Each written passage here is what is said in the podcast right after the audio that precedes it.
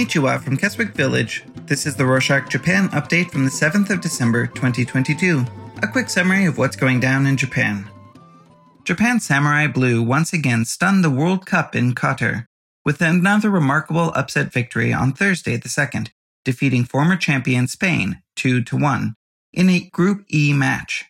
However, on Tuesday the 6th, the Samurai Blue missed its chance to advance to the quarterfinals due to losing to Croatia on penalties. The coach of Japan's national soccer team, Moriyasu Hajime, said the team opened a new chapter for Japanese soccer. Recall that Japan also pulled off a victory over four time World Cup champion Germany on the 23rd of November.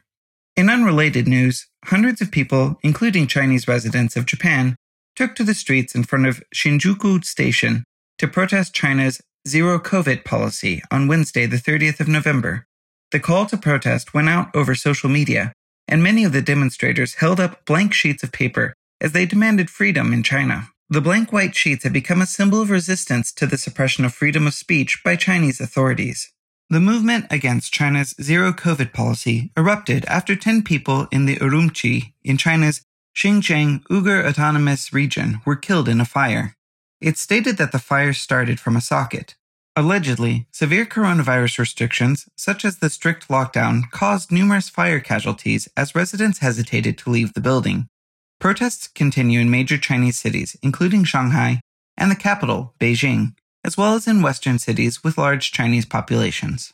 Speaking of China, Japan's upper house adopted a resolution on Monday the 5th expressing concern over the human rights situations in Xinjiang, Hong Kong, and other regions of China. Without naming China, the House of Councillors urged the country to fulfill its responsibility so that the international community can determine the truth of allegations regarding human rights abuses. The resolution also did not directly blame Beijing, with Japan making the 50th anniversary of the normalization of bilateral ties this year.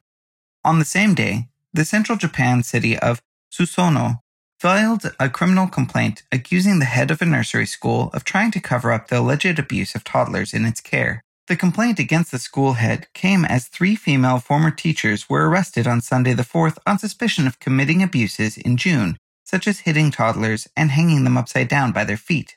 According to the complaint filed by Susono Mayor Harukaze Murata, the school is suspected of making all school teachers write an oath to keep the abusive behavior secret and intentionally delaying the announcement of the incidents to parents. The mayor additionally said it had also confirmed other abusive acts, including locking kids in a storehouse and verbally abusing them. City and prefectural officials are still investigating the nursery.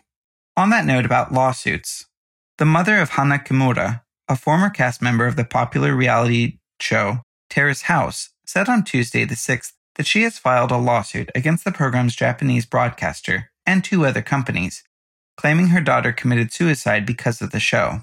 Hana Kimura was among the six cast members of the 2019-2020 season of Terrace House Tokyo. The professional wrestler was found dead at her apartment in Tokyo on May 2020 after becoming the target of hateful messages on social media. The show has since been cancelled. In the suit filed at the Tokyo District Court, Hana's mother is seeking around 142 million yen, or $1 million, in compensation from the three companies alleging they produced the TV show in such a way that viewers would dislike her daughter. Moving on, on Sunday the 4th, three years have passed since Japanese doctor Nakamura Tetsu was shot dead in Afghanistan. An event was held in his hometown of Fukuoka to commemorate his decades of service for the Afghan people. Nakamura worked for many years in Afghanistan to improve the medical condition in the country. He also worked on agricultural land regeneration projects including the construction of irrigation systems. He was fatally shot at the age of 73. Two Japanese fighter jets landed in the Philippines on Tuesday the 6th for the first time since World War II as a part of a cooperation between Japan's Air Self Defense Force and the Philippine Air Force. Amid China's assertive military activities in the South China Sea, the Philippines and Japan have been boosting defensive cooperation. Speaking about flights, on Monday the 5th, Japan lifted its ban on automated drone flights over residential areas to allow aerial parcel deliveries and help address the country's labor shortages amid an aging population across the country, particularly in rural areas. Unattended drone flights were previously only allowed over uninhabited areas such as mountains, rivers, and farmlands in so called Level 3 operations under the four tier classification system. Level 4 automated drone operations over residential areas will likely begin once operators seeking to provide such services complete government procedures necessary for conducting the flights around March. Since we're talking about tech, new Japanese semiconductor producer Rapidus Corp and a Belgian nanotechnology developer joined hands on Tuesday the 6th to create advanced computer chips amid heated global competition. Collaboration between the manufacturer, set up by eight major Japanese companies, and Inter-University Microelectronics Center, also known as IMEC, is aimed at building sustainable and long-term international cooperation on designing and making next-generation chips, according to the Japanese government.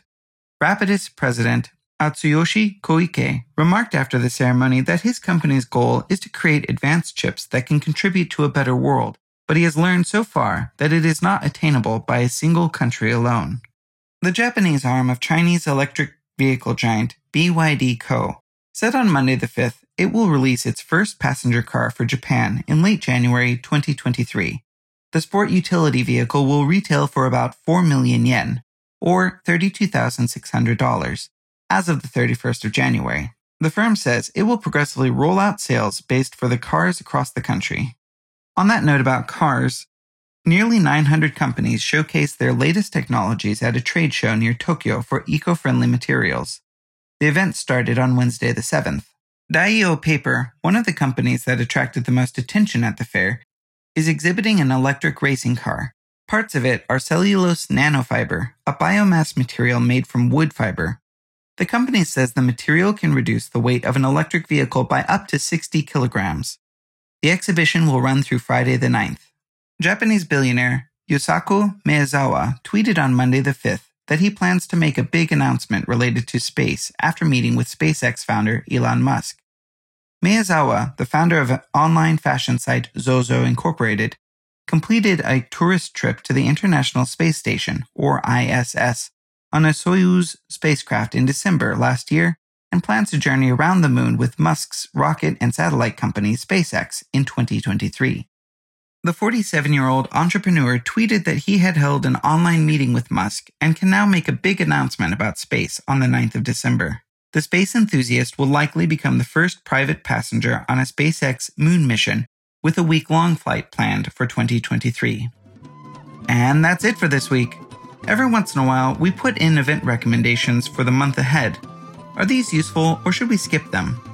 If you like them, what kind of stuff do you want to know about? Let us know at podcast at Rorshok.com. Mata ne!